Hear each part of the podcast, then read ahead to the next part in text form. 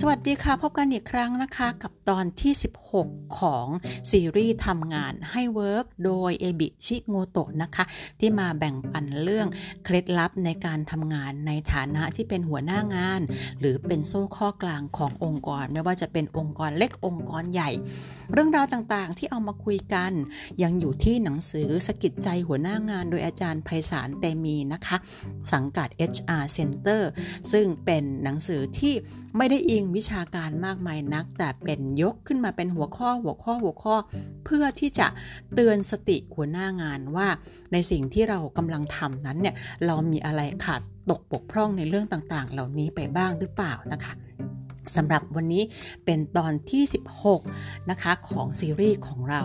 คนเรานั้นแตกต่างกันเรื่องนี้ใครๆก็รู้ แต่เวลาทำงานกับลูกน้องทำไมดันลืมเรื่องนี้ไปได้ จนทำให้เกิดปัญหาในการสั่งงาน เวลามอบหมายงานกับลูกน้อง หัวหน้าบางคนก็เลยรู้สึกว่าลูกน้องคนนี้สั่งแล้วไม่ได้ดังใจ ในขณะลูกน้องก็มองว่าหัวหน้าทำไมไม่เข้าใจแถมบางคน ก็ยังอาจจะพานนึกต่อไปว่า หัวหน้าเอาแต่ใจตัวเองก็มีครับ การเข้าใจเรื่องความแตกต่างของคน จึงเป็นเรื่องหนึ่งที่คนเป็นหัวหน้าไม่อาจมองข้ามเรื่องนี้ไปได้เลย ลูกน้องบางคนทำงานช้า แต่ความช้านั้นอาจจะมาจากนิสัยว่าเขาเป็นคนช้าเนิบนาบ หากหัวหน้าอยู่ดีๆ ก็ไปตามงานแบบเร่งเอาเร่งเอา ไม่มีทางได้งาน เหมือนไปบอกให้เต่าวิ่งให้เท่ากับกระต่าย ซึ่งเนเจอร์แล้วมันไม่เหมือนกัน มันจะเป็นอย่างนั้นได้ยังไง แต่ถ้าเขาเป็นคนช้า เขาอาจจะทำงานอืดและอดทนกับพวกกระต่ายก็ได้ ลองมอบหมายงานที่ไม่ต้องรีบเร่งมาก หรือซอยงานเป็นย่อยๆ เป็นงานชิ้นเล็กๆ ให้เขา ไม่ใช่มอบหมายงานชิ้นใหญ่ ๆ ที่ต้องให้เสร็จเร็วๆ แบบนี้ไม่รอดแน่ ลูกน้องบางคนอาจจะดูเหมือนช้าก็จริง แต่สาเหตุที่ช้าไม่ได้ไม่ได้เป็นมาจากนิสัย เป็นคนช้าก็มี ความช้าอาจจะเป็นสาเหตุมาจากการเป็นคนคิดละเอียดรอบคอบ กลัวผิดพลาด แบบนี้ลองให้เวลาที่เหมาะสม เขาก็จะรู้เองล่ะครับว่าจะต้องทำให้เสร็จได้โดยการเพิ่มเวลาการทำงานของตัวเอง อาจจะทำอาจจะให้ทำงานนอกเวลา โดยไม่ต้องมาสนใจพูดในเรื่องของ OT อะไรด้วยด้วยซ้ำไป แบบนี้เราไม่ไปเร่งเวลาเขาจนประสาทเสีย ก็น่าจะได้งานที่มีคุณภาพมาก ๆ จากเขาด้วยก็เป็นได้ ในขณะที่บางคนก็ช้าเหมือนกัน แต่ช้ามาจากที่เขาไม่เคยท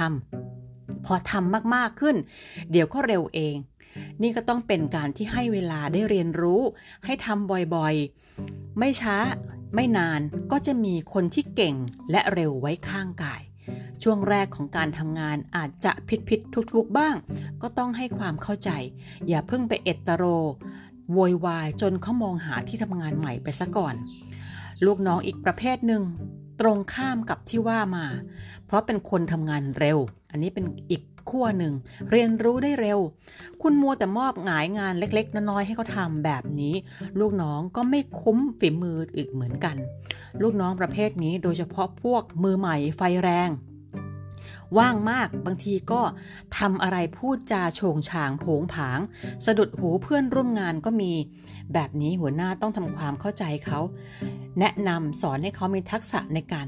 ทำงานร่วมกับผู้อื่นไปด้วย ไม่ใช่ไม่สนใจความคิดของเขา หรือมัวแต่จะมองว่าต้องให้เวลาเขาทำงาน เพราะว่าเขาขาดประสบการณ์ หากปล่อยเวลานานเกินไป เกิดไม่ทันใจวัยรุ่น เขาก็เปลี่ยนงานไปซะงั้น เหตุเพราะว่างานมันไม่ท้าทายพวกที่เรียนรู้เร็วทำงานเร็วนั้น หลายคนจึงไม่ชอบการตามงานแบบจ้ำจี้จ้ำชัยมาก เขาอาจจะมองว่านั่นไปจุกจิกวิธี ขับเขามากเกินไป แต่ในขณะเดียวกัน เราก็ต้องให้ความสนใจในสิ่งที่เขาทำด้วยนะครับ ไม่ใช่คิดว่าจะปล่อยไป เพราะเห็นว่าเป็นคนไว้ใจได้ เขาอาจจะมองว่าไม่ค่อยสนใจงานของเขา ไม่ให้ความสำคัญของเขาก็ได้ หากปล่อยให้คิดแบบนั้นนานไปก็จะเป็นประเด็นได้ครับ เรื่องประเด็นของคนที่ประเภทของคนนั้นต่างกันนั้น จึงมีเรื่องที่ต้องเรียนรู้และต้องศึกษา มีทฤษฎีและกรอบความคิดต่างๆ ในการแยกแยะลักษณะคนแต่ละประเภท เพื่อทำความเข้าใจ จะได้ทำงานด้วยกันอย่างราบรื่น ให้ศึกษากันอยู่มากมาย เห็นไหมครับคำว่าคนแตกต่างนั้น มันมีมันมีมันมีอยู่จริงและสำคัญจริง ๆ ในการทำงานร่วมกันระหว่างหัวหน้ากับลูกน้อง แล้วจะรู้ได้ยังไงล่ะครับว่าลูกน้องทำงานช้า เร็ว อารมณ์ร้อน อารมณ์เย็น ละเอียดสับเพร่าหรือเป็นคนแบบไหน เรื่องพวกนี้ไม่มีทางเป็นอย่างอื่นหรอกครับ นอกจากจะต้องทำงานคลุกคลี ลงไปรู้จักกับเขาและพยายามเข้าใจ สังเกตเรียนรู้ หัวหน้าก็จะรู้เองแหละครับ แน่นอนว่าไม่ได้ง่าย แต่ก็ไม่ใช่เรื่องที่ยากเกินไป ที่สำคัญก็คือต้องเรียนรู้เรื่องนี้นะครับ อย่ามองข้ามความแตกต่างของคน และขอให้ระลึกอยู่เสมอว่า ไม่ได้เป็นความผิดของใคร ที่มีคนหลาย ๆ ประเภทมาอยู่ในทีมของเรา คุณในฐานะหัวหน้างาน มีหน้าที่เลือกเอาส่วนดีของพวกเขาเหล่านั้นมาใช้ครับ อันนี้ก็เป็นอีกเรื่องหนึ่งนะคะ ที่จะเป็นเรื่องเกี่ยวกับการบริหารคนในฐานะที่เป็นหัวหน้างาน สังเกตดูว่ามันจะไม่ใช่ลักษณะการที่ต้องทำงานอย่างไร เพราะการทำงานอย่างไรนั้นแต่ละที่แต่ละองค์กรแต่ละหน่วยงานก็จะมีผลิตผลหรือ Product ของตัวเองไม่เหมือนกัน แต่วิธีนี่แหละ มันก็จะไปในแนวเดียวกันแบบนี้ วันนี้ฝากไว้ในอีกเรื่องหนึ่งที่สำคัญในการบริหารคนของหัวหน้างานนะคะ ฝากไว้ค่ะกับข้อมูลดีๆ แบบนี้วันหน้ามาฟังกันอีกนะคะ มีเรื่องอะไรต่อไปมาฟังกันค่ะสำหรับวันนี้ขอบคุณและสวัสดีค่ะ